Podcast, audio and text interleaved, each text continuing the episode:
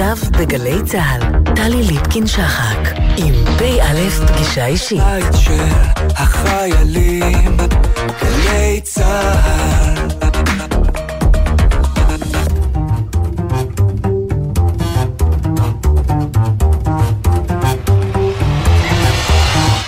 שלום לכם, שבוע טוב לכם. פא' פגישה אישית משולשת בסופו של שבוע. וכל אשר נאמר עליו כבר דובר ונכתב, הררים של מילים. על סוף וקריסה וסיוט וחלום בלהות, הררים של מילים בדבר חברות ואצילות ואומץ לב, ומורך לב, ומחנאות, ומלחמות ושסעים, ושנאה ועונשה. פא' פגישה אישית משולשת על סיפו של שבוע חדש, כששריקת הפתיחה לסיבוב נוסף של מצעד האיוולת כבר חורכת אור התוף ומחוררת הלב. פגישה אישית משולשת כשמסביב יהום הסער וחושך על פני תהום בין פסיקות בית המשפט העליון מעבר לים לאיומים על מערכת המשפט בדפדפת המסרים כאן בבית. פא' פגישה אישית משולשת עם סיום שנת הלימודים, ואין יאה לה יותר משירו של נתן אלתרמן, שנכתב בראשית יולי 1958, עשור למדינה, לרגל ועידת הסתדרות המורים, הנה מתוכו. זה נאור לפעמים בלב איש בראותו במפתיע מנגד, דמות מורה הנושא עד עולם ערימת מחברות חיבורים. זה נאור למראה חגיגה של סיום, חגיגה שגורת טקס, ששמחת עגמימות פרידתה היא מסוג הדברים הזכורים. לכאורה זה מקצוע אפור, אין הוא דרמה עזה ומרתקת, אבל יש איזה פתוס חבוי באי אלה דברים אפורים. בתולדות מלחמות היהודים רשומה ומשולבת לזכר מלחמה לבית ספר עברי ולגן העברי. שעונה של תחיית ישראל החל נע באמור המורה בשפת עבר, זה שולחן, זה כיסא, ובזמר הגננת עברית בגנה, וצמחו מזה עם ולשון ועמקי יזרעאל וחפר, והרי יהודה וגליל ואילת, ומדינה על קנה. ולכן אם תפקוד האומה את טובי לוחמיה מבילו ועד צה"ל, ראוי שתפנה היא אל דמות המורה הוותיק ותאמר לו כבעת חלוקת תעודות, בסגנון בו רגיל הוא, הנה תם המחזור הראשון, ואתה לא עמלת לריק. ציונך הוא כמעט טוב מאוד, ציונך טוב מאוד אפילו, רק חבל שבסעיף המשכורת אותך מקבל לא מספיק. כך ראוי שיוגד בקצרה. כי דוחק את העט, ומה פלא? מעולם לא הייתה המלאכה מרובה כאשר היא כיום. לו יהיה בית הספר לבית היוצר, כך דינו. לו תהיינה כמנוף לו, ולא כממסד החותמת מוסד ממלכתי.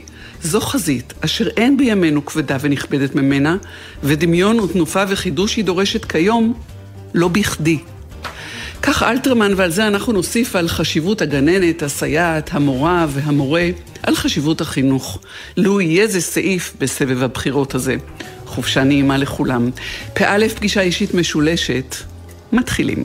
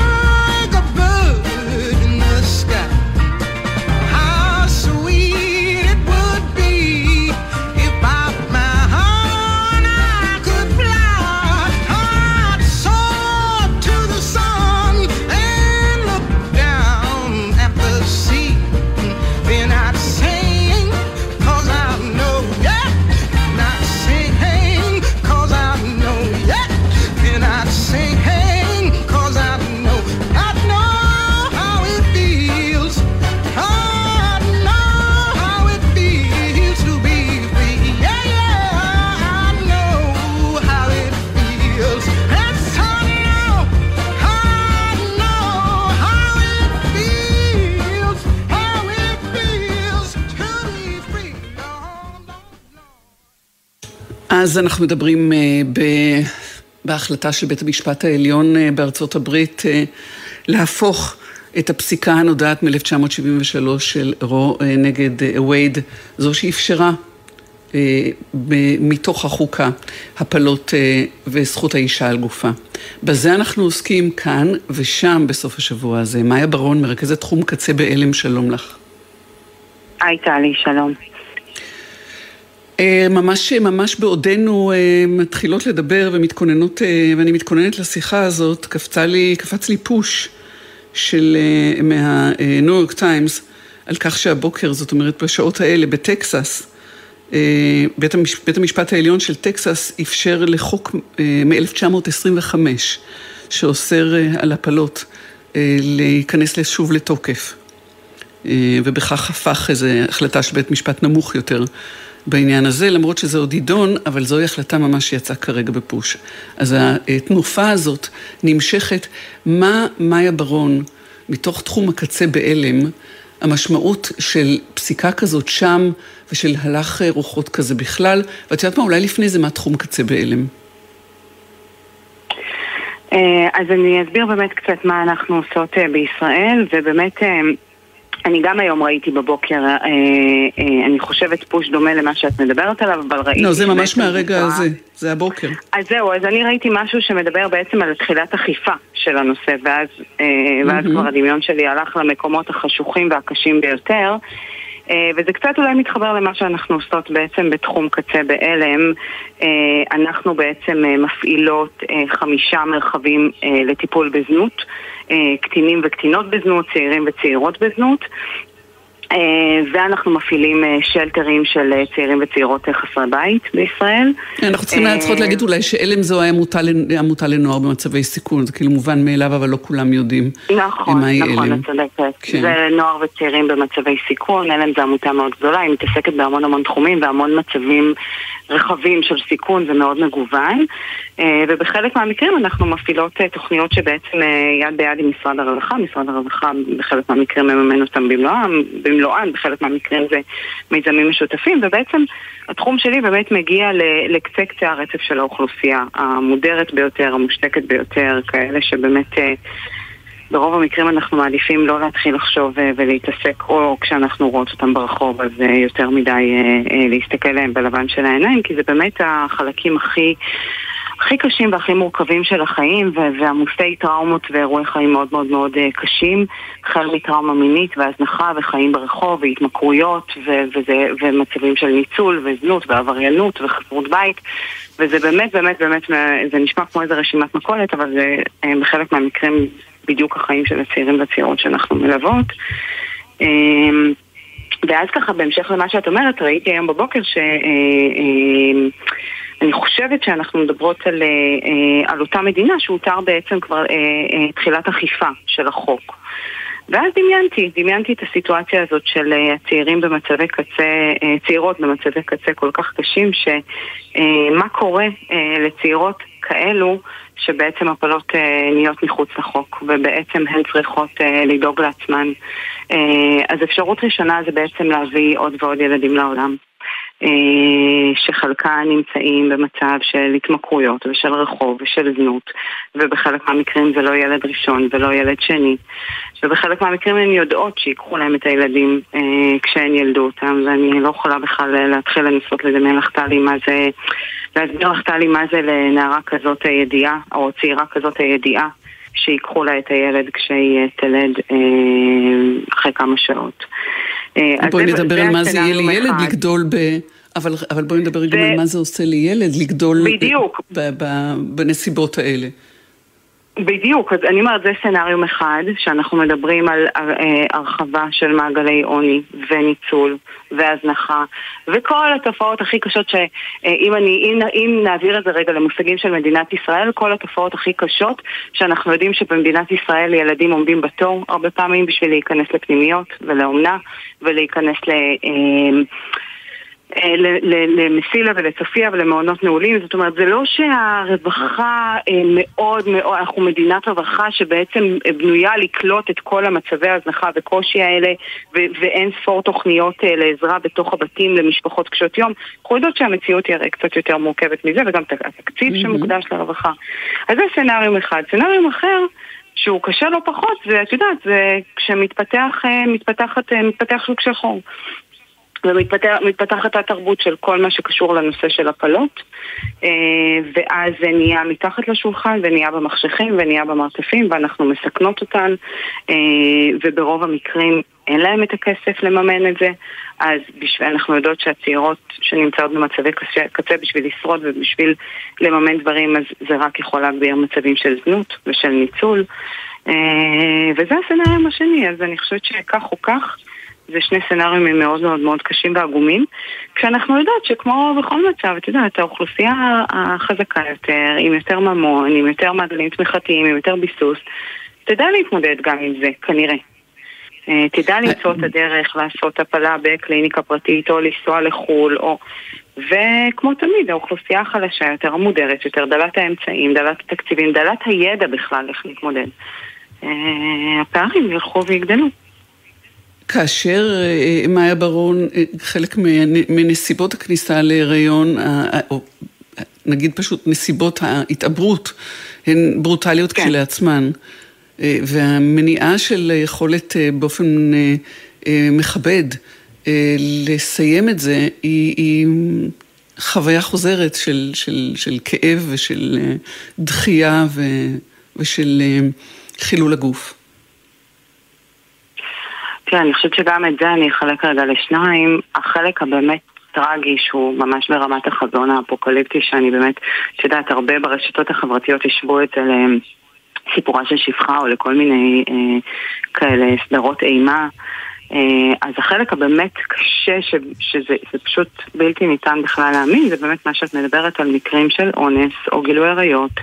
שצעירות אה, אה, נכנסות להיריון במצבים כאלה ולחשוב שמישהו העלה על דעתו שזה לגיטימי להכריח צעירה במצב כזה להמשיך את ההיריון. אה, זה הרי במונחים שלי, זה, זה, או מה, מהדברים שאני רואה בשטח זה בכלל לא יעלה על הדעת, זה, זה בעצם ממש, אני חושבת שזה לא פחות מלאנוס את, את הנערה או את הצעירה הזאת פעם שנייה. אה, זה כל כך אכזרי בעיניי שזה, שזה דבר אחד, ואנחנו רק יכולות לדמיין גם איך אותה נערה או צעירה בסיכון אמורה אחר כך גם לגדל בסביבה תומכת ומיטיבה אה, ילד שהגיע לעולם בכאלה כן. נסיבות. כן. זה דבר אחד. הדבר השני זה אם אני אלך פחות לקצה, למקרים המאוד מאוד טראגיים האלה, אלא כל מה שקשור לחינוך, למיניות, למיניות בריאה, לתכנון משפחה, לדברים מהסוג הזה. אז שוב, אנחנו יודעים שככל שאוכלוסייה יותר משכילה, ככל שיש יותר תוכניות חינוכיות סביב הנושאים האלה, כך בעצם אה, אה, אה, יש פחות הריונות לא רצויים, כך בעצם יש יותר מודעות לתכנון של משפחה ולשימוש באמצעי מניעה. ככל שאוכלוסייה היא, היא יותר סגורה, היא יותר פרימיטיבית, יותר בקצה, אז ככה אנחנו גם נראה את זה פחות. ושוב, נגיד על זה שני דברים, אבל דקה נגיד על זה... דקה, כן. נגיד על זה שני דברים. אחד, שנשים נשואות בוועדה צריכות לשקר כדי, כדי ליהנות מה, מהזכות אה, נכון, להפלה. נכון, זה בישראל היום, זה נכון. דבר, בישראל נכון. היום. והדבר השני הוא נכון. ששוב, אני מסתמכת על תקשורת זרה, כי פשוט אני צורכת את זה עכשיו בבהלה הזאת, לנסות להבין מה קורה בעולם. אז אה, מישהי כותבת את הסיפור, אה, עיתונאית, שסבתה, שנים היא לא ידעה, עשרות שנים, איך סבתה מתה. אמרו בתאונה ביתית. משפחה mm-hmm. upper middle class, אה, במעמד בינוני גבוה, הורים, אבא רופא, אימא אחות, והאימא, זאת אומרת הסבתא, עושה הפלה, אה, כי הבעל שלה במלחמת העולם השנייה, הוא לא בבית וכולי, הולכת... באופן פרטי, כי, כי זה אסור כמובן עדיין במדינת, mm-hmm. בווירג'יניה, בוושינגטון די.סי, ומתה. מתה ממסרגה שהיא דוחפת לעצמה. לא רק מעמד נמוך. קודם כל, קודם כל, נכון, אה, סביר להניח שככל ששוב, שהנושא הזה יהיה בשוק שחור ולא במרפאות מסודרות ובבתי חולים, ככה אנחנו שמות נשים במצבי סיכון לבריאותן ולשלמות גופ, גופן, אין ספק בזה. ברור שאני מניחה שנשים ממעמד נמוך ישלמו מחיר כפול ומכופל. כן. אבל, אבל כמו, כמו כמעט... כן. כן, כן, כן, עשי משפט סיום שלך. לא, אני אומרת, כמו כמעט בכל תופעה, ברגע שאנחנו, אה, אה, לרוב שאנחנו מוציאים אותם מחוץ לחוק, אז אנחנו מתפתח, כמו ששואלים אותי הרבה פעמים על מיגור של הזנות והסדרת הזנות, אז אנחנו יודעות שברגע שעושים אה, דברים כאלה, אז הרבה פעמים מתפתח שוק שחור והאנדרגאונד של העולם הזה, ששם את הנשים בקצה במצבי סיכון קשים יותר. כן. מאיה ברון, מרכזת תחום קצה בעלם, תודה על השיחה הזאת, תודה על העבודה שאתם עושות ועושים שם. תודה לך. תודה, טלי, תודה לך. להתראות. שלום, שלום. מה שלומך אחות הבוקר? מה שלומך אחות? מזג האוויר הזה מזכיר לי נשכחות. טוב שהחלון פתוח יש לשמור על קור הרוח ועל הכוחות.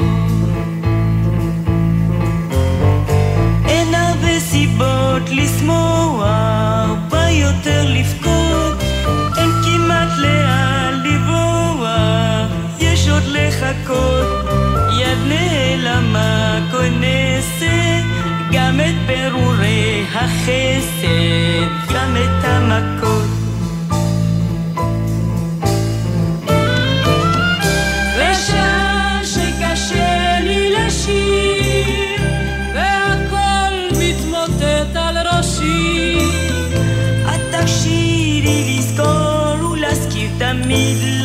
יש אותי, לי יש אותך, לנו יש אותנו.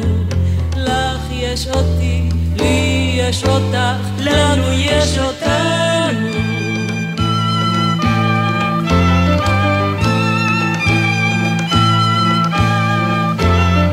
יש דבר אחד שכבר ידוע לי על פה, שלא נולד בדמע. לא שווה הרבה, מה שלא נולד בדמע, הוא לא יקצר בזמר, לא יביא מרפא.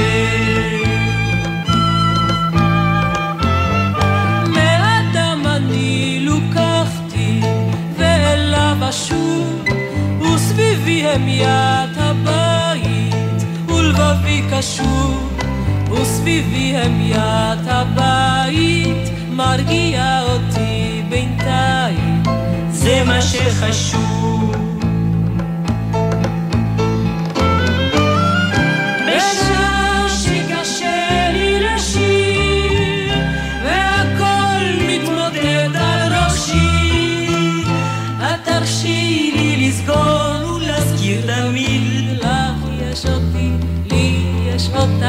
לנו יש אותנו. יש אותי, לי יש אותך, לנו יש אותנו.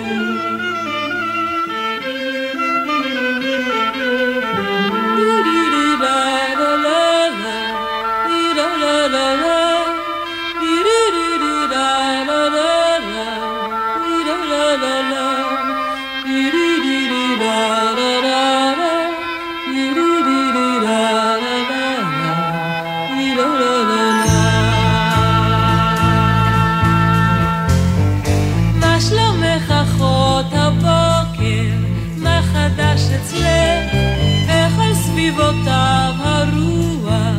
שוב סובב עולה.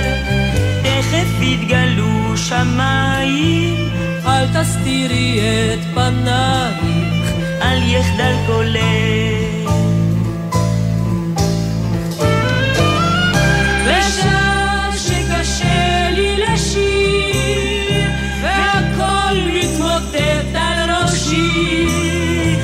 תרשירי לזכור תמיד לך יש אותי, יש אותך, לנו יש אותנו. לך יש אותי, לי יש אותך, לך יש אותי, לי יש אותך, לך יש אותי, לי יש אותך, לנו יש אותנו. דפנה האקר, שלום לך, פרופסור דפנה האקר. ערב טוב. שבוע טוב. ראשת התוכנית ללימודי נשים ומגדר באוניברסיטת תל אביב, אבל נגיד גם, בקרוב וכבר נבחרת להיות חברה בוועדת האו"ם למניעת אפליית נשים. ברכות לך. תודה רבה. ברכות לכולנו. ימים אה, קשים הם הימים האלה, אמרנו אה, חשיכה וחושך על פני תהום, אה, וזהו הזמן לנסות לאחוז במושכות ולא להידרדר אל תוך התהום הזאת, הסוציולוגית, משפטנית. ובעיקר עיסוק, עיקר עיסוקך הממשק בין משפחתיות, מגדר ומשפט, הנה הזמן הנכון, ככל שעוד אפשר, לנהל את אולי קרב מאסף סביב אה, אותה פסיקה אה, של בית המשפט העליון בארצות הברית, שהיא בעצם אה, מגלמת תהליכים הרבה יותר עמוקים והרבה יותר רחבים, ולא רק שם, אלא גם כאן ובכלל. את צודקת לגמרי, בספרות אנחנו קוראים לזה ה-backlash, תגובת הנגד להישגים הפמיניסטיים. הייתה איזושהי אשליה שהחברה האנושית צועדת קדימה, כן, תפיסת הפרוגרס, הקדמה. Mm-hmm. אנחנו, ההיסטוריה מלמדת אותנו שתמיד יש נסיגות לאחור, ושאולי זה אפילו תנועת מטוטלת. ובאמת אה, שום הישג אה, לא, לא מובן מאליו, זכויות אדם בחלקים מן העולם אה, נתפסות כאיזה משהו של שמאל ולא של האנושות כולה, אפילו כמילת גנאי. לאן הגענו? אז המאבק להסביר איך כולנו חייבים וחייבות זכויות בסיסיות כדי לשגשג, מסתבר שהוא מאבק לא מובן מאליו, וכל מי שיכולה ויכולים לתרום חייבים. אז נתחיל בשאלה מהי הוועדה, ועדת האו"ם למניעת אפליית נשים, למרות ששמה מבהיר את, אה, את ייעודה ובכל זאת. אה, כן, אני חושבת שזה באמת אה, מעניין קצת להבין איך האו"ם עובד. יש אמנות בינלאומיות שצמודה להן ועדה, והיא אמורה להיות בעצם הגורם המפקח. כל מדינה שמאשררת את אותה אמנה מחויבת לדווח לוועדה אה, פעם באיזושהי תקופה, להגיש דוח מאוד מפורט על מה היא עשתה בשנים שחלפו מאז הדוח האחרון כדי ליישם את האמנה אצלה. אה, במקביל, אה, ארגונים חברתיים יכולים להגיש מה שנקרא דוחות צללים, להיות ביקורתיים, לחשוף אולי את מה שאותה מדינה מבקשת להסתיר, והוועדה יושבת, קוראת, מזמנת לראיונות, לעדויות, וכותבת את אה, חוות אה, דעתה על מה שמתרחש באותה מדינה. אז הרבה פעמים אנחנו שואלים את עצמנו מה בעצם השיניים של האו"ם, ו- נכון. והאם זה ארגון חשוב או לא, האם זה אפקטיבי. וזה נכון שלפעמים יש מדינות שאולי מאשררות רק כדי uh, לסמן את עצמן כאילו שהן מצטרפות לאותן מדינות שמנסות לקדם uh, את מעמדן של נשים, אבל אני חושבת ששוב יש לנו דוגמאות לאופנים שבהם עצם הצורך לדווח אה, וההזמנה הזאת למפגשים גורמת אה, לדיונים פנימיים קודם כל, שאני חושבת שהם הדיונים הכי חשובים אה, בין הגופים השונים על, על מצבן של נשים באותה מדינה. שלא לדבר על זה שכמו חוקה, את האמנה עצמה מאוד קשה לשנות, והוועדה, לאור הדברים שהיא נחשפת אליהם, אה, יכולה לפרסם אה, אה, כללים מכוונים. למשל, סביב הסיפור של באמת ההפלות בארצות הברית, חיפשתי מה הוועדה אמרה על הפלות, כי זה באמת נושא שנוי במחלוקת, והנה ב-2018 הוציאה מסמך מאוד חד משמעי ואמיץ בעיניי, שאומר שנגישות להפלה היא חלק מזכותן של נשים לשוויון. אבל הנה, הנה פה הטיעון שהוציאה, אמרה, ולא עזר לה. באופן מעניין ארה"ב לא חתומה על האמנה הזו. אה, זה אחד הדברים המדהימים לגבי המדינה הענקית הזאת. אה, היא לא, חות... לא ממהרת לחתום על אמנות בינלאומיות, לרבות כאלה שהיא הייתה ממש מעורבת בעיצוב שלהם, כמו האמנה לזכויות הילד. גם על האמנה לזכויות הילד... בגלל החוקה? בגלל המבנה הפדרלי, הם אומרים המבנה הפדרלי במילא כבר אה, מסנג'ר את המדינות ואנחנו לא רוצים להכפיף את המדינות לעוד גורם אה, על מדינתי. אבל זו, לא זה, רוצים או לא יכולים. אבל לא רוצים או לא, לא יכולים. אני לא בטוחה שיש מניעה חוקתית, אני לא חושבת שהרי חלק מהעניין של החוקה הזאת זה מתי היא נכתבה, יכול להיות שאני לא מדייקת ושווה לבדוק את זה, אבל אה, זה בוודאי שאם היא הייתה מחליטה שהיא רוצה להצטרף, אז, אז היא הייתה מצטרפת. יש, יש אמנות שהיא כן צד להן, אז כנראה שאין מניעה כללית, ולחשוב ש, שארצות הברית לא מכפיפה את עצמה לאמנות כל כך בסיסיות, זה די מדהים. כן, אבל אם עצם זה שפורסם או יצאה הנחיה כזאת, תקראי לזה תקנה או אמירה, היא, היא, עד כמה היא מחייבת, אפילו מדינת ישראל שכן חתומה על האמנה הזאת, אני מבינה, לא מאפשרת לאזרחיות לטעון, לפנות לוועדה ולטעון על, בענייני אפליה על בסיס מגדרי. נכון, זה, זה באמת עניין, שוב, עניין מעניין. יש ועד, לא, לא כל הוועדות, אבל יש ועדות שיש להן סמכות גם לשמוע תלונות אינדיבידואליות של אזרחים ואזרחיות כלפי המדינה שלהם. ישראל באופן עקבי לא מצטרפת לחלק הזה של המשפט הבינלאומי. יש פה רגישות מיוחדת, ו... אבל הרבה מדינות כן עושות את זה. שוב, יש בעיה גדולה של אכיפה, נגיד שהוועדה מוצאת שהאזרחית צודקת, מה בדיוק עושים עם זה? אז, אז כן, זה, זה, זה מרחב עדין ומורכב שמנסה לשרטט את, ה, את התוכן שצריך לצקת לזכויות, אבל כן, מדינות לאום הן עדיין הריבוניות וזה לא תמיד עולה בקנה אחד. בואי רגע נשאר עם ישראל ברשותך, כי יש בין יתר הסעיפים סעיף שמבטיח שוויון לנשים בכל הנוגע לענייני התא המשפחתי. וזה לא תקף אצלנו, זה לא יכול להיות מופעל. אני לא אומרת את זה כדי להחליש את... את, את, את הרושם של, של הוועדה החשובה הזאת, ועדת האו"ם למניעת אפליית נשים, ההפך הוא הנכון.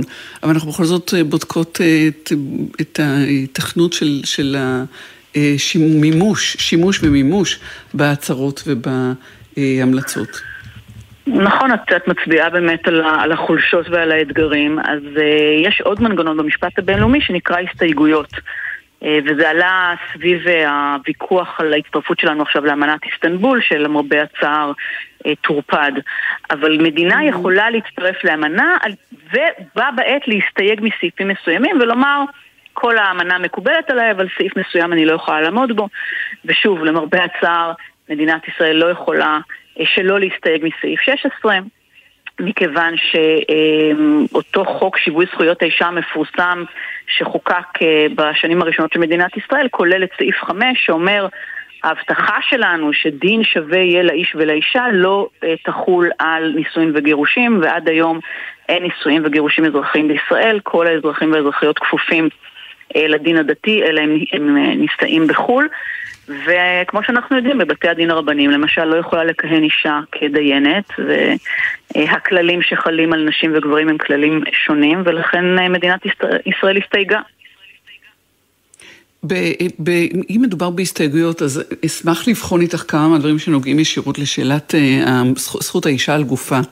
שאנחנו מזדעקות עכשיו, ובאמת זה, קודם כל, לעצם הדבר, רק שוב, יש קולות שעולים אה, לזכות העובר לחיים. ומתי נחשב עובר אה, לאדם הזקוק להגנת אימו, ולכן להגנת אה, בית המשפט, אם אימו לא נותנת לו את ההגנה הזאת ומוכנה לוותר עליו. מה את עונה לזה? העמדה הפמיניסטית שלי היא עמדה שלא מתייחסת להפלות כדבר מובן מאליו ולפרוצדורה טריוויאלית. וכאשר העובר הוא בר חיות, שזה אומר שהוא יכול לחיות מחוץ לרחם אה, אם יוציאו אותו, אז, אז באמת ברוב מדינות העולם יש פה אה, שאלה אתית כבדת משקל ו, ו, ומתירים הפלה בנסיבות אה, מאוד מאוד מיוחדות. עד אז התשובה שלי היא שלא מדובר ביצור שהוא סובייקט משפטי שהזכויות שלו צריכות לגבור על רצון הסובייקט האנושי ש, ש, שנושא אותו. אה, ולכן אה, בשליש הראשון ובוודאי בהפלות תרופתיות אני לא רואה שום סיבה לאיזושהי אה, ועדה, לאיזושהי צורך של המדינה להתערב, זה עניין לגמרי פרטי של האישה. בטרימסטר השני אפשר אולי באמת איזושהי ועדה שמנסה לוודא את המצב, את הנסיבות ולעזור.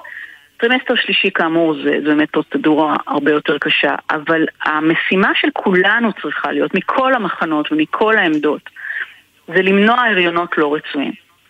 ואת זה אנחנו לא עושות ועושים מספיק. לא בהסברה אה, על מיניות בטוחה, לא בהנגשה של אמצעי מניעה, לא כחברה אנושית פיתוח של אמצעי מניעה לגברים. המרחב הזה אה, לא מספיק מוחזק ומטופל, וכל הזמן אנחנו צריכים לשאול את עצמנו, איך קרה שאישה שלא רצתה בהיריון מוצאת את עצמה בסיטואציה הזאת? אז לפעמים, את יודעת, קונדום נקרע, אה, אין מה לעשות. אבל אה, אה, יחסי כוח ובורות ומוחלשות ולחצים ו, ומעמד כלכלי ש, שלא מאפשר הנגשה, זה כישלון של כולנו. ו- ואת, אה, ראיתי מאמר שלך, רשימה שלך בגלובס כמדומני, את מזכירה גם את הקושי של אבות, אנחנו חושבים על, על גברים שהופכים אבות בעל כורחם. משעה ש... ואנחנו מדברים כאילו על זכות האישה על גופה, גם זכות הגבר שלא להיות אה, אבא והופך לאב בעל כורחו כשלא מתאפשרת אה, הפלה. לגמרי, אני חושבת שזה ממש לא רק... גם זכותם של הגברים לקול. נכון, זה לא רק עניין של נשים, זה עניין של uh, גברים, זה עניין של הילדים שבאים לעולם כשהם לא היו רצויים, ושוב, בנסיבות האמריקאיות שהולכים לאסור הפלה, באמת בנסיבות מזעזעות, אז כן. אנחנו צריכים לזכור שעל פי חוק, גבר, גם אם הוא לא רצה את התינוק הזה, עכשיו יהיה חייב במזונותיו כל החיים. אה, אז אולי אי אפשר יהיה לכפות עליו אבהות אה, משמעותית, אבל לפחות האבהות הכלכלית אי אפשר, אי אפשר לא, לא לעמוד בה. אה, וגם החוויה הנפשית, אני מכירה גברים ש, שנולדו להם ילדים שהם לא רצו והעול הנפשי הוא, הוא, הוא קשה ביותר. אבל, אז אבל, זה לא אבל, הגוף שלהם, אבל, אבל זה, זה נורא. אבל פרופסור דפנה האקר, אם את לוקחת בחשבון את הקול הגברי, אז איך, איך את משקללת אותו כש, כשהשאלה היא הפוכה, או המגמה היא אה, לבקש לשמור על הריון? של מי נכון. השורה התחתונה? השורה התחתונה היא של האישה, כי יש פה הבדל מהותי שבאמת אה, גדל בתוכה אה, העובר, וזה אחרת לגמרי. אבל אני חושבת ששוב, כשאנחנו חוזרים לשאלה איך מונעים הריונות לא רצויים, אני חושבת שגברים חייבים להיות חלק מהשיחה הזאת וחלק כן, מהעיית המשאבים. כן, אני, זה, אני חושבת שחלק... זה חלק... לא בדיון בכלל. כן, אבל למרבה הצער, יש לנו, יש לי עכשיו תלמידת מחקר, נוגה פרידמן, שכותבת על זה ומראה איך התפיסה החברתית הרווחת היא שכל האחריות הפריונית היא רק של אנשים. והגברים הם איזה סטרח עודף לעניין הזה. במקום לקחת אחריות ו... ולקחת הובלה, שוב, לא רק ב... ב... בעניין האינדיבידואלי, אלא קובעי מדיניות. כמי שיש להם את הכספים למשל להשקיע בארגונים חברתיים שעוזרים למיניות בריאה ולהנגשת אמצעי מניעה. גברים צריכים להיות בחזית של הדבר הזה לא פחות מנשים. באופן כללי, אה, אה, את, אה, בכותרת של הרשימה שלך, אני לא יודעת אם את בחרת אותה, עבור נשים רבות פסק הדין הופך את סיפורה של שפחה למציאות, את אומרת, אבל בעצם מה שחשוב הוא שאת רואה בזה קריאת השכמה. קריאת השכמה, ובפתח שיחתנו דיברת על, התהליך הזה שבו יש backlash ואיזושהי תגובה לפרוגרסיביות שמביאה לאיזה רגרסיה, בסוף זה מגיע לאיזה אמצע. איפה אנחנו עומדים היום? אני לא, את יודעת, המילים אמצע ואיזון, זה, זה לא דברים שאני חושבת שכשמדובר בזכויות אדם אנחנו צריכות להסתפק בהם. אנחנו רוצות עולם שבו לכולם יש שוויון וכבוד סגולי וכבוד מחיה במונחים של אורית קמיר, ו, ולכולנו יש זכות לפתח את עצמנו ושוב, לשגשג, אני חושבת שזו מילה נורא נורא חשובה, ללא קשר לשאלה עם איזה אברי מין נולדנו. ועל זה לא צריך להתפשר ולא צריך למצוא אמצע ואין בין מה למה לאזן. זה המאבק שצריך להיות מאבק של כולנו, ואנחנו אה, צריכים וצריכות להבין את זה, באמת, זה, זה חוצה אידיאולוגיות, זה צר... העובדה שלמשל הסיפור של, עוד פעם, אני חוזרת לאמנת איסטנבול כי, כי אני לא נרגעת מזה. אמנה ש, שרותמת את מדינת ישראל למאבק עוד יותר עיקש באלימות נגד נשים. איך זה הפך לעניין של ימין ושמאל? זה פשוט אסור לתת לזה יד. אישה, לא משנה לאיזה מפלגה היא מצביעה, זכותה שבעלה לא ירביץ לה. אז, אז על זה צריך להיות מאבק משותף. יש קווים אדומים שצריכים להיות משותפים לכולנו. פרופסור דפנה האקר, ראשת התוכנית ללימודי נשים ומגדר באוניברסיטת תל אביב, ובקרוב נציגה בוועדת האו"ם למניעת אפליית נשים, זה אומר שאת יורדת מהקתדרה? לא, והאו"ם לא משלם למומחיות שלו ולמומחים שלו, זה צריך להיות בנוסף לדיי ג'וב, אז הרבה נסיעות לז'נבה, איכשהו נג'נגל גם את זה. אנחנו סומכות עלייך. תודה רבה שדיברת איתנו, שלום ובהצלחה רבה. תודה לך, להתראות. שבוע טוב.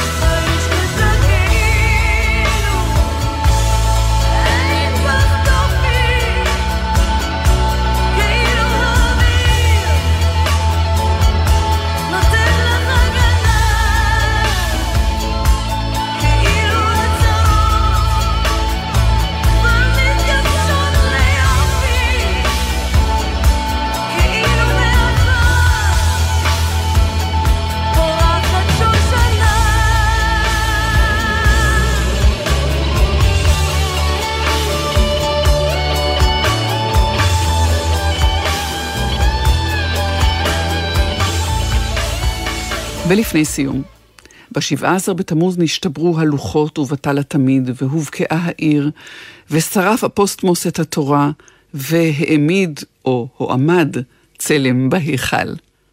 שלום לך הרבה והפרופסור דליה מרקס, מחברת הספר בזמן, מסעות בלוח השנה היהודי הישראלי. ערב טוב, שבוע טוב לך. שבוע טוב. וגם נאמר חודש טוב, כי ממש אה, שלשום אה, אה, החל חודש תמוז, וזהו החודש שקראתי את אה, נבואות הזעם העולות ממנו. חודש קיצי, קליל, נחמד, קצת חם, אבל בסך הכל חודש שאנחנו לא יודעים עליו די כדי להבין מדוע נבואות הזעם הללו, מה כל המכות שנוחתות עלינו בתמוז. המכות שאת מדברת עליהן, כן, אה, אה, את הקראת מתוך המשנה, מתוך מסכת תענית, על החמישה דברים, חמישה אסונות שאירעו לקדמוננו בי"ז בתמוז, ביום הזה בעצם מתחילים שלושה שבועות של הפורענות, שהשיא שלהם, כן, ממש השיא, היום הקשה ביותר בשנה, זה יהיה תשעה באב. וממנו ואילך יתחילו שבעה שבועות של נחמה, אבל באמת בי"ז בתמוז, האירועים שאת הזכרת, זה ההתחלה של התהליך הזה. ואת שואלת למה זה זמן כזה קשה?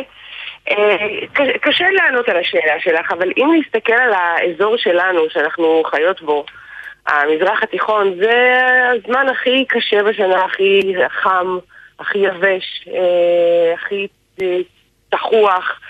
וגם בתרבויות אחרות זה היה חודש שככה סימן איזה התחלה של איזה סוג של מוות, איזה משהו מאוד מאוד קשה, איזה משהו מאוד אה, שמסמל מוות, שממנו אחר כך יהיה אפשר לצמוח. אה, אולי משום, אולי משום uh, התקופה השכונה, היבשה, אמרת תחוח, אבל mm-hmm. יותר מלחות uh, אנחנו יודעים, מדברים ביובש. וכשאת אומרת בכל התרבויות, אולי הדבר המעניין הוא שתמוז הוא בכלל uh, מקורו ב... באל, שם של אל בבלי. הוא לא החודש היחיד, אגב, שנקרא על שם אה, אה, אה, אל אה, של, לא משלנו. נכון, באמת, אה, נכון, רוב, ה, רוב השמות של החודשים שאנחנו משתמשות בהם היום, תשרי חשוון כסלו טבת, השיר היפה של נעמי שמר, זה, הם שמות שהם לא עבריים בכלל, הם שמות שעלו ביחד עם אה, שבי גלות בבל וחזרה לארץ, הם שמות בבליים. ובמקרה שלנו, חודש תמוז הוא גם אה, חודש שיש לו משמעות אל, אלילית מאוד מאוד אה, בולטת, משמעות פגאנית, כי תמוז הוא שמו אה, של אל, שמו של אל בבלי או דומוזי, אה, לפי ה... אה, ההגייה השומרית, שומר זה תרבות שצמחה לפני חמשת אלפים שנה באזור של אה, עיראק אה, כיום. ולפי המיתולוגיה הבבלית, תמוז תומוזי, דומוזי, ירד לשאול אה, כל שנה ושהה שם שישה חודשים. והשישה חודשים האלה היו התקופה, ה, כמו שאת אומרת, השכונה היבשה, התקופה המתה של השנה. באזור שלנו בעולם, להבדיל נגיד מאירופה ואזורים טרופיים, יש עונה יבשה ועונה גשומה. אז השהות שלו בשאול סימלה את העונה הישנה, השכונה, ובכל שנה הוא קם לתחייה מחדש והפוריות חוזרת לעולם. יש כאן איזה מין אה, מחזוריות של אה, מוות וחיים, מוות וחיים אה, באמצעות המוות של התמוז, ויש כאן גם כמובן עניין מעניין, אני חושבת, על קדמוננו, שהם לא חששו לאמץ שמות אפילו עם משמעות פגאנית מאוד מאוד ברורה, אבל הם העניקו להם, הם יצקו לתוכם משמעויות יהודיות. אז באמת אפשר להבין את, ה, את השבועות הקשים האלה של הקיץ, את שלושת השבועות של פורענות שיתחילו בי"ז בתמוז, כשבועות שמסמנים את התקופה המתה הזאת בלוח השנה. יש אבל גם, הרבה דליה מרקס, עניין מיוחד אה, לא רק באל אה, תמוז או דמוזי או תמוזי, אלא בזוגתו. נכון, זוגתו הנפלאה והנהדרת, באמת אחת הדמויות, אני חושבת, מרתקות במיתולוג... במיתולוגיה המסופוטמית, המיתולוגיה הבבלית, אה, אשתו של האל תמוז, האלה איננה אשתר, הייתה אולי האלה הכי חשובה, האלה האישה הכי חשובה, היא נחשבה מלכת השמיים. דמות באמת אה, מופלאה, אה, אישה מאוד חזקה ומאוד מתריסה ו... ומסופר עליה שבאיזשהו רגע ירדה מכס מלכותה בשמיים ופנתה אל השאול לא ברור בדיוק למה, כנראה היא רצתה לקחת את השלטון אה, בשאול מידי אחות שלה, אחות שלה מלכה בשאול, וכשהיא מגיעה לשאול היא לא מתקבלת כמובן בברכה, היא הייתה צריכה לעבור שבעה שערים, כאשר בכל אחד מהם השומר של השאול הסיר ממנה את אחד מסממני המלכות וההוד והסמכות שלה. היא מחתה והתלוננה, אבל זה לא עזר לה. ובסוף אה, אה, פשוט אה, כשהיא עמדה לפני האחות שלה, שהיא ניסתה לנשל אותה, היא הרגו אותה, הפכה לפגר, גוש בשר עקוב. והפגר, mm. כך אומרת לנו המיתולוגיה, נתלה על, על וו. אבל זה לא סוף הסיפור, סוף הסיפור זה שהצילו אותה, והיא יצאה מהשאול, הצליחה להתחמק משם, אבל היה שם תנאי אחד, היא הייתה צריכה להביא לה מחליף. היא הייתה צריכה מישהו שישהה בשאול במקומה, כן? או-אה, בחירה קשה. כיוון, בחירה מאוד קשה, מין בחירתה של סופי איננה, שזה שמה של המלכה, איננה. אמ, מסתבר שהזוגיות עם האל הזה, שהתמוז, כן, שהיה אל, אל הפריון ואל המזון, אל הצמחייה, אל כנראה קצת שובב, הוא, היא כעסה עליו, היא כעסה עליו שכשהיא הייתה בצרה הוא לא כל כך נחפז uh, לעזור לה. ואז היא הסגירה אותו בידי אה, אה, רשויות השאול, והוא אה, אה, אה, הלך לשאול. אז זאת, זאת היציאה שלו לשאול מדי, אה, מדי מחזור? בעיקרון הוא היה אמור להישאר שם לתמיד, זאת הייתה mm-hmm. הנקמה של אה, איננה. אבל מה שקרה, כל העולם כולו אה, נדם, כן, כל היצירתיות והפוריות והצמיחה של העולם אה, אה, עצרה, ואז אחותו אה, הגדולה של, אה, של תומוזי דומוזי, שקראו לה גשטנינה, היא מאוד מאוד אהבה אותו, והיא לא הייתה יכולה להתנחם על אה, לכתו, והיא התנדבה להחליף אותו שישה חודשים בשנה. וכך כל שנה יש לנו שישה חודשים מלאי פוריות וצמחייה וגשם וכל מה שצריך באזור שלנו, ושישה חודשים שהם אה, שכונים ויבשים. אז אם כך, הרבה דליה מרקס, אנחנו יכולים אה, לייחס לחודש הזה שאנחנו מביטות עליו עכשיו חודש אה, שבדרך כלל הוא פשוט אה, נצבע בצבעי הקיץ. אה, גם החופש הגדול וגם החום הגדול, ואנחנו, כשנגיע אל סוף השיחה הזאת, גם נסיים, איך לא, עם השיר עצוב למות באמצע התמוז, לא במקרה, ובכל זאת יש. המון אופטימיות גם בחודש הזה. הוא סוף והוא נכון. התחלה. בדיוק. אני חושבת שזה סיפור שהוא בעצם מאוד מאוד אופטימי, שבעצם בא להגיד לנו, גם ברמה האישית, אולי גם ברמה הזוגית, אולי גם ברמה הלאומית, שנפילה זה דבר הכרחי. להיות במקום השכוח, להיות במקום המת באיזשהו מקום, זה חלק, מה, חלק מהקיום האנושי שלנו, ולפעמים הנפילה הזאת נחוצה לצורך uh, עלייה. ויש באמת מיתוסים דומים בתרבויות העולם על uh, מוות עונתי ו- ושיבה על החיים, לא רק, uh, לא רק בעולם המסופוטמי, כן, גם בעולם היווני, במיתולוגיה היוונית יש הסיפור על פרספונה, שמבלה שישה חודשים בשאול ו, אה, ואז תקופה שהעולם עוצר ואז שישה חודשים היא יוצאת לחופשי. ובאמת אולי אני חושבת, אה, היום אנחנו, את יודעת, מדברות על הרבה אנשים שמתמודדים עם דיכאון ועם עם כל מיני קשיים אישיים. יש משהו מעודד בדבר הזה, שיש כאן מחזוריות, כן, יש רגעים כאלה ויש רגעים כאלה, וגם כשאנחנו ממש במקום אה, נמוך וקשה, יש גם הזדמנות להרהר על כך ש, שיש לזה גם סוף, יש לזה גם יציאה. אפשר, אפשר ללכת למקום הנמוך הזה בידיעה שיבוא גם רגע שנצא מהמקום הזה. אה, וזה גם בלוח השנה היהודי-ישראלי, אותו דבר. אמרנו שיש את שלושת השבועות של הפורענות, אבל הם מסתיימים בשבעה שבועות של נחמה שיובילו אותנו לראש השנה. להתחלה, ועל פי מסורת עתיקה למדתי ממך, בראש חודש תמוז גורשו אדם וחווה מגן עדן, שזה גם סוף, אבל זו גם התחלה של כל מה שקרה מאז. נכון, נכון, לפי uh, מסורת uh, ספר היובלים, זה ספר אחד הספרים החיצוניים, uh, מסופר שבראש חודש תמוז, כמו שאת אומרת, גורשו אדם וחווה מגן עדן, וזה, כמו שאת אומרת, הזדמנות להרהר על מה המשמעות של לצאת ממקום שהוא מוגן ובטוח, מין רחם כזה, אבל גם מקום שהוא מוגבל וסגור, אל עולם מפחיד, פתוח, פעור, אבל שכל האפשרויות פתוחות לפנינו. אז זה באמת גם כן אה, הזדמנות להרהר על המשמעות של הדבר הזה היום, כן, אה, מה המשמעות שלנו להתנהל בעולם שדורש מאיתנו הרבה מאוד החלטות, הרבה מאוד בחירות. אה, זה, זה החרדה והפחד של להיות חופשיים. כן. גם ברמה האישית ואולי גם ברמה הלאומית עם כל מה שאנחנו מתמודדות ומתמודדים איתו כיום. אז מכיוון שפתחנו את המשדר הזה בשיחה על בחירה חופשית או בשיחות על mm-hmm. זכות האישה על גופה, על בחירה חופשית, על השבוע המטלטל והימים המטלטלים שאנחנו עוברות בהקשר הזה, עוברות ועוברים כתרבות, כחברה נרחבת במובן האוניברסלי ממש, אין דרך יפה באמת לסיים עם חודש תמוז, על הטוב ועל הרע שבו. זה גם השניים ביולי, זאת אומרת בעצם ממחר. כן שביתה, לא שביתה, בית ספר של חופש הגדול, כן או לא, בסופו של דבר זהו עדיין החופש הגדול, ויש לך תפילה. גם המצאה גדולה ומיוחדת. המצאה גדולה ומיוחדת בחודש תמוז. יש לך אה, תפילה נאה ויאה לשלומם של תלמידים בחופשה.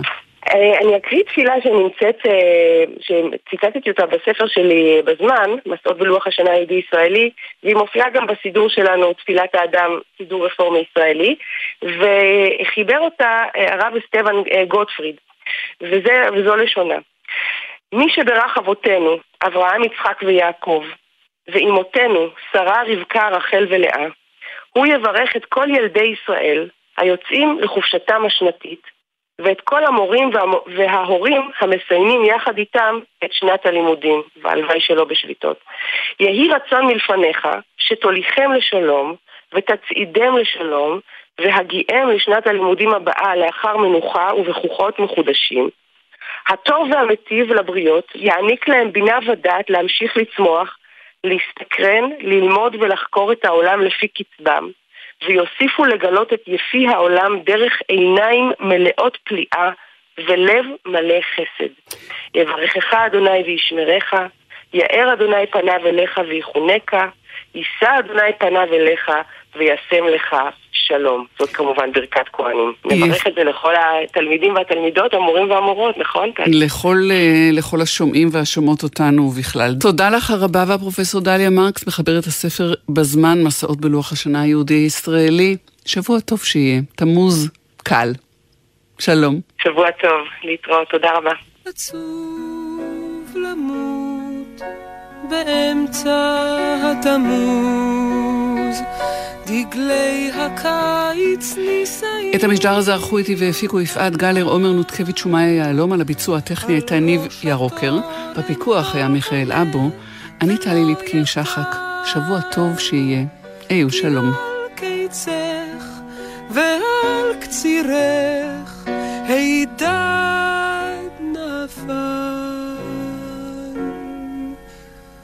עצוב למות באמצע התמוז, דווקא כשהאפרסקים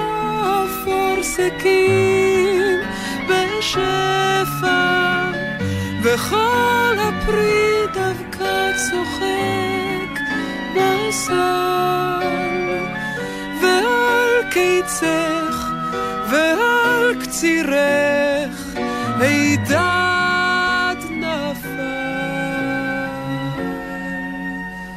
עצוב למות באמצע התמוז עכשיו באמצע התמוז למות אל בוסתני הפרי שנית יתמו הידד אחר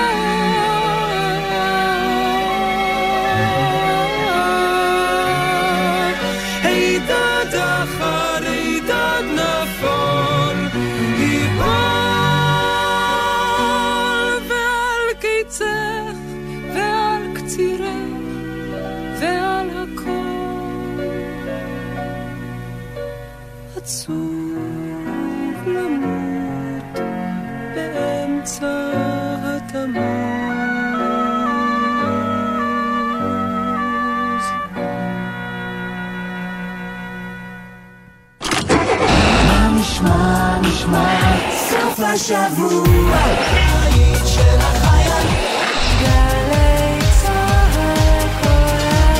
גלי צה"ל, יותר מ-70 שנות שידור ציבורי. מאות ילדים ובני נוער נפגעים מדי שנה בתאונות דרכים בימי החופש הגדול. בואו נמנע את התאונה הבאה. הרכיבה על כלים חשמליים מותרת רק למי שמלאו לו 16 ולמי שבידו אישור הכשרה לרכיבה. בכל רכיבה חובשים קסדה שמוצמד למחזיר אור ולא משתמשים בטלפון הנייד בזמן הרכיבה. לפעילויות בנושא בטיחות בדרכים לילדים ולכללי בטיחות נוספים לימי הקיץ, בקרו באתר הרלב"ד. מחויבים לאנשים שבדרך.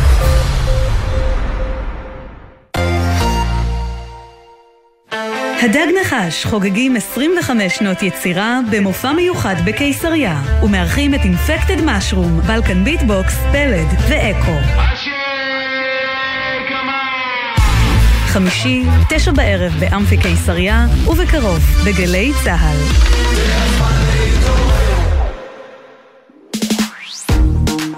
אתם מאזינים לגלי צה"ל.